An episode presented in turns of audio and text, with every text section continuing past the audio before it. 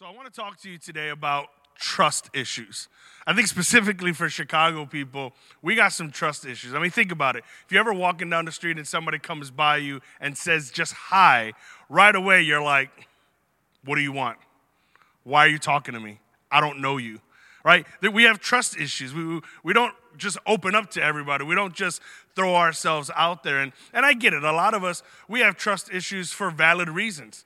You know, maybe you, you put your trust in somebody who was supposed to be there and they weren't. Maybe you trusted that a parent would come through and they didn't. Maybe you put your trust in a friend and you had that trust betrayed.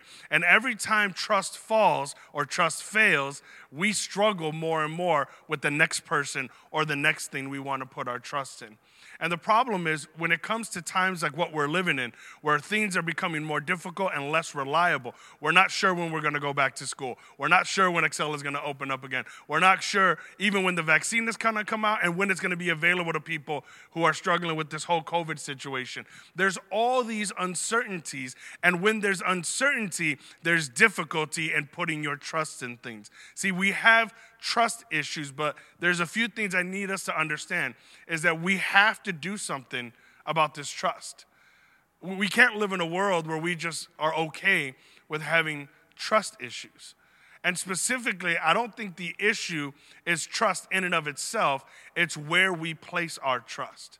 So if you have your Bibles, I'd love for you to open up to one of my favorite Proverbs. Uh, Proverbs chapter 3, verse 5 through 6. If you have your Bibles, Proverbs chapter 3, verse 5 through 6. Listen to what the word says Trust in the Lord with all your heart. Do not depend on your own understanding. Seek his will in all you do, and he will show you which path to take. Trust in the Lord with all your heart. Do not le- depend on your own understanding. Seek his will in all you do, and he will make your path straight. I think this is an important verse for us to really look at. And I want to break down just a few key aspects of the first sentence here, the first aspect of this verse. And if you're taking notes, the first thing I need you to understand is that we all have to trust, but our trust is in the Lord. Here's what I mean by that everyone has trust, okay? Every one of us have trust. And because we all have trust, we have to place it somewhere. We all place our trust in someone or something. Some of us place our trust in relationships, either a boyfriend or a girlfriend or a best friend. Some of us place our trust in family, your mom, your dad, your siblings, your cousin. Some of us place our trust in institutions, right? I trust in my education or I trust in the medical profession. I put my trust in the government. I don't know about that one. But we all have these areas where we place our trust. And even for those of you who are cynical and like, nah, man, I trust nobody, I don't have trust for anything, then you're trusting yourself. You're trusting that you're right in what you're deciding. See, our trust has to go somewhere. It can't just be thrown up in the air. Trust is placed somewhere. And here, the author of this proverb, Solomon, the wisest man outside of Jesus, is trying to get you to understand something. Because we all have trust, because we have to place our trust somewhere, I am asking you to consciously place your trust in the Lord. In other words, make a decision to trust God.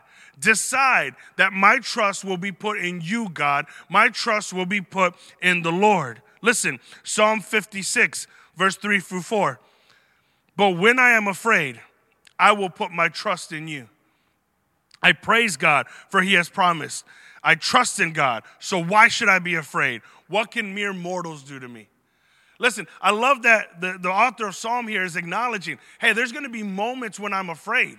And when I'm afraid, I'm gonna trust you. When I'm afraid, I'm gonna make a choice. I'm gonna decide to trust you, God to believe that you're going to take care of me, to believe that you're going to handle this, to believe that you're in control, to believe that all this is in your hands. I trust you. Part of our disappointment comes from misguided trust, from placing our trust in the wrong things. And because we've been burned so often by putting our trust in people and places and things, that now we do that same thing with God. And sometimes we even think our trust in God has failed us. But trusting in God is different than trusting in a specific outcome.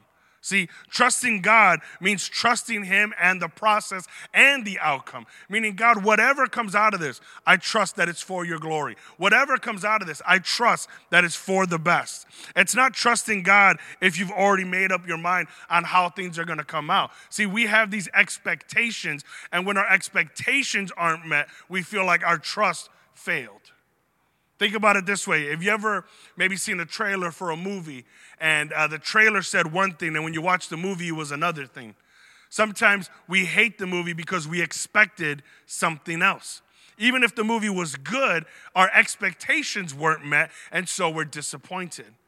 Some of our trust issues come, especially the ones we have with the Lord, when we had expectations on what we think God should do, and when God doesn't do it, we're upset, we're hurt, and we start to lose trust. You have to trust that God is in control, and no matter what the outcome, He will be with us and He will be guiding us. But again, this is why Solomon adds to that. This is why he says, because he understands that a lot of us, we, we think we know what God should do when we ask God, when we wait on God. What we're saying when we trust God is, God, I trust you to do what I think is best. And that's where Solomon adds trust in the Lord with all your heart and don't depend on your own understanding. If you're taking notes, number two is to trust wholeheartedly, right? Wholeheartedly. In other words, uh, without a divided heart. All the way in. If you're gonna trust God, you gotta trust God all the way. You, you can't halfway trust God. You can't halfway do it. You have to be willing to go 100% in with the Lord, meaning there's no plan B, there's no backup, there's no just in case God doesn't come through. God, my trust is in you and you alone. I've, I've often used this illustration. Uh, it's like uh, diving into a pool. You can't halfway dive. You either got to throw yourself all the way in or you're going to belly flop. And if you throw yourself all the way in a dive, it's smooth, it's clean, it, it's fast, you're good. But if you hesitate, if you halfway do it, you end up belly flopping and you end up hurting yourself. Oftentimes, when our trust is half hearted, when our trust is kind of in God, but kind of in something else, we are setting ourselves up for further trust issues. When we're unwilling to fully trust the Lord, to fully hand ourselves over, to say, God, my trust is in you and you alone we're not going to be able to sustain what's going to happen as a result of our trust issues unless we're willing to give it to God 100%. Listen, Psalm 28, verse 7 says, The Lord is my strength and shield. I trust him with all my heart. He helps me, and my heart is filled with joy. I burst out in songs of thanksgiving. You know, I was laughing uh, as I was thinking about this because Right now, my daughter, she's about to turn one in about a week, and she trusts me way too much. There are times where I'm carrying her and she'll throw herself and she just trusts that I got her. There's times where she'll launch, her, launch herself at me and she just trusts that I got her. Like there's moments where I'm like, girl, if I wasn't holding you, you would have cracked your head open. But she trusts that her father will be there that her father is going to be there. And she trusts me wholeheartedly to carry her, to hold her, to bathe her, to do all the things that she can't do for herself. She trusts that her father is going to be able to do it. Listen, Psalm 86, verse 11 through 13. Teach me your way, Lord, that I may rely on your faithfulness. Give me an undivided heart that I might fear your name. I will praise you, Lord my God, with all my heart. I will glorify your name forever. For great is your love toward me. You have delivered me from the depths and from the realm of the dead. And so we have to be willing to put our trust in God and God alone. To not allow our hearts to waver, to not allow ourselves to think, well, maybe God will come through. But just in case He doesn't, I'm gonna also do this. I'm gonna also lean on this. I'm gonna also rely on that. Why should God come through for you then? Because if God comes through, He's not going to get the credit, He's not going to get the glory. See, God isn't just in it for Himself. Obviously, He's in it for you, but His glory is for the utmost. And so we have to be willing to understand that God's going to move, but only if we're willing to put our trust fully in Him. The other thing is, if our trust isn't fully in Him, then we're not going to do all the things He asked us to do. We're only going to be halfway in, we're only going to be halfway there. Think about it. If you're, uh, you know, standing right by Lake Michigan and, and you got one foot on that concrete and one foot on the water and you try to stand straight, the water's going to win because it's unstable. you're just going to fall into the lake. Well, it's the same way if you put your trust in God, He's solid, but you put your trust in anything else, that's unstable. And if you try to do both, you're just going to fall. We have to be willing to trust in God our whole way. And here's the problem part of the reason why I think He says trust Him with your whole heart is because sometimes we get caught up in our head we end up overthinking the things that God is trying to say. Because a lot of times the things that God wants us to trust Him with don't make sense. The things that God asks us to do don't make sense. And when it doesn't make sense up here, we have a problem over here. And that's why he goes on to say, trust in the Lord with all your heart and don't lean on your own understanding, right? Because trust goes over your head. Trust is so far beyond your thinking. Don't depend on your own understanding. Don't worry about whether or not it makes sense to you. A lot of what God does makes no sense to us. And it's not about making sense, right? If you knew how it worked out and you understood all that, you wouldn't have to trust God. You could trust the process.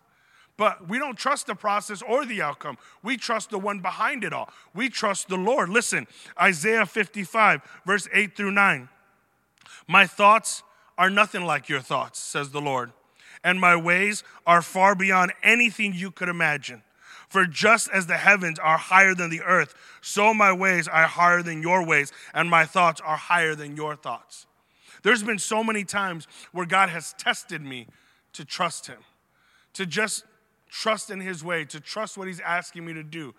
I remember there was a situation uh, when I was a young adult, maybe 18, 19 years old. I was having issues with, with leadership, with people. I had my trust betrayed in relationships. Yeah, I was having a lot of issues. And, and it was one of those situations where I thought, man, I just want to go away. And I had an opportunity with my former youth pastor who was visiting from California, who offered me an opportunity to go with him to California, to intern under him. I would get a car, I'd get a stipend, uh, I could start pursuing ministry as I really felt that God was calling me to do. And this all seemed great. And, and in my mind, this is the answer. This is God opening the door. But as I began to pray, I got a sense from the Lord that that wasn't the answer. That instead, God wanted me to stay in Chicago and work at Target. And I'm thinking, I don't want to work at Target right? I was out of a job at that point. Uh, uh, I was in the process of looking for something. There was an opportunity to work at Target, but I don't want to work retail. I don't want to be in that world. I didn't want to do that thing. And I felt like the Lord was telling me, I want you to stay, and I want you to work there, and I want you to just keep serving at church. So I decided to do that. I stayed. I served the new youth pastor that had come in, and I worked at Target in the human resource department. Here's the funny thing Five years later, I become the youth pastor of the youth group that I grew up in. I don't know what would have happened in California, but the guy who was mentoring me, he didn't leave for another 10 years. So I don't know if the same doors would have opened, if the same opportunities would have opened. What I do know is one, God had a plan for my life where He had me. And I had to trust Him. Even though it didn't make sense to me, I had to trust Him that where He has me is where He wants me. Number two, I didn't understand that in the process where I was at, I was going to learn so much. I didn't understand how being in the in the business world, working in the human resource department, being a leader in that area was going to translate into ministry. But so much of it did. So much of my position, which was staffing and development, kind of ironic considering so much of my ministry is raising up leaders, developing students, making disciples.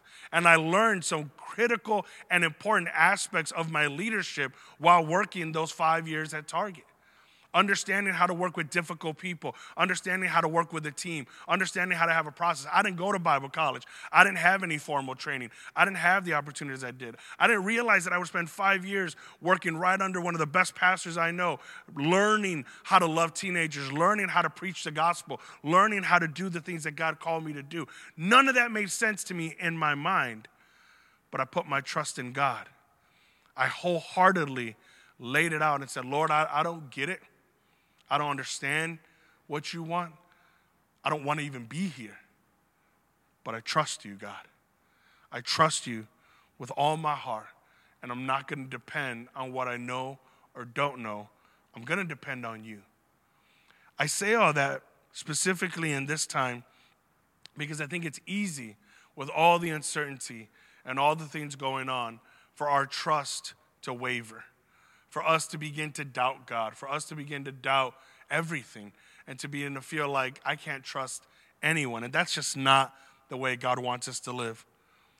Think about it like this we all have trust, right? I said that earlier.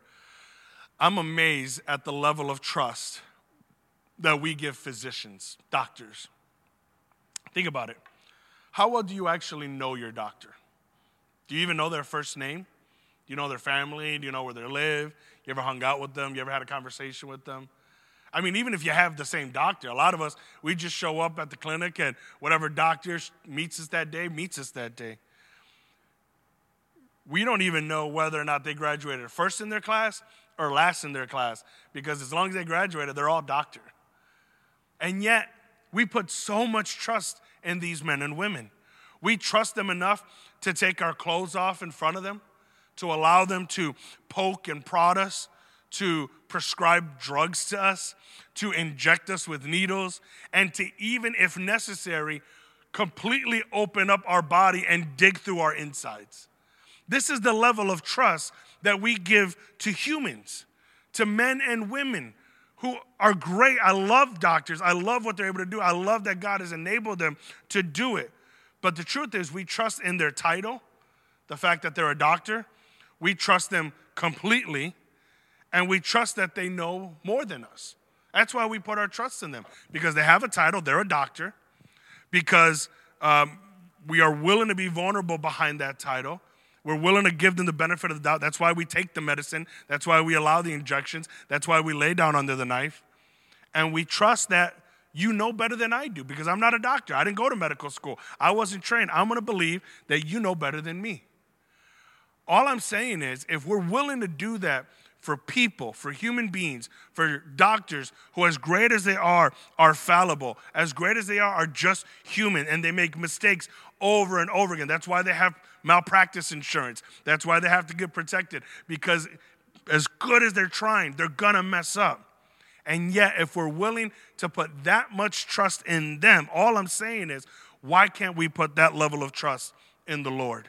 To trust in his title, that he is the Lord, that he is supreme, that he is the one that guides us and dictates and says what we need to do.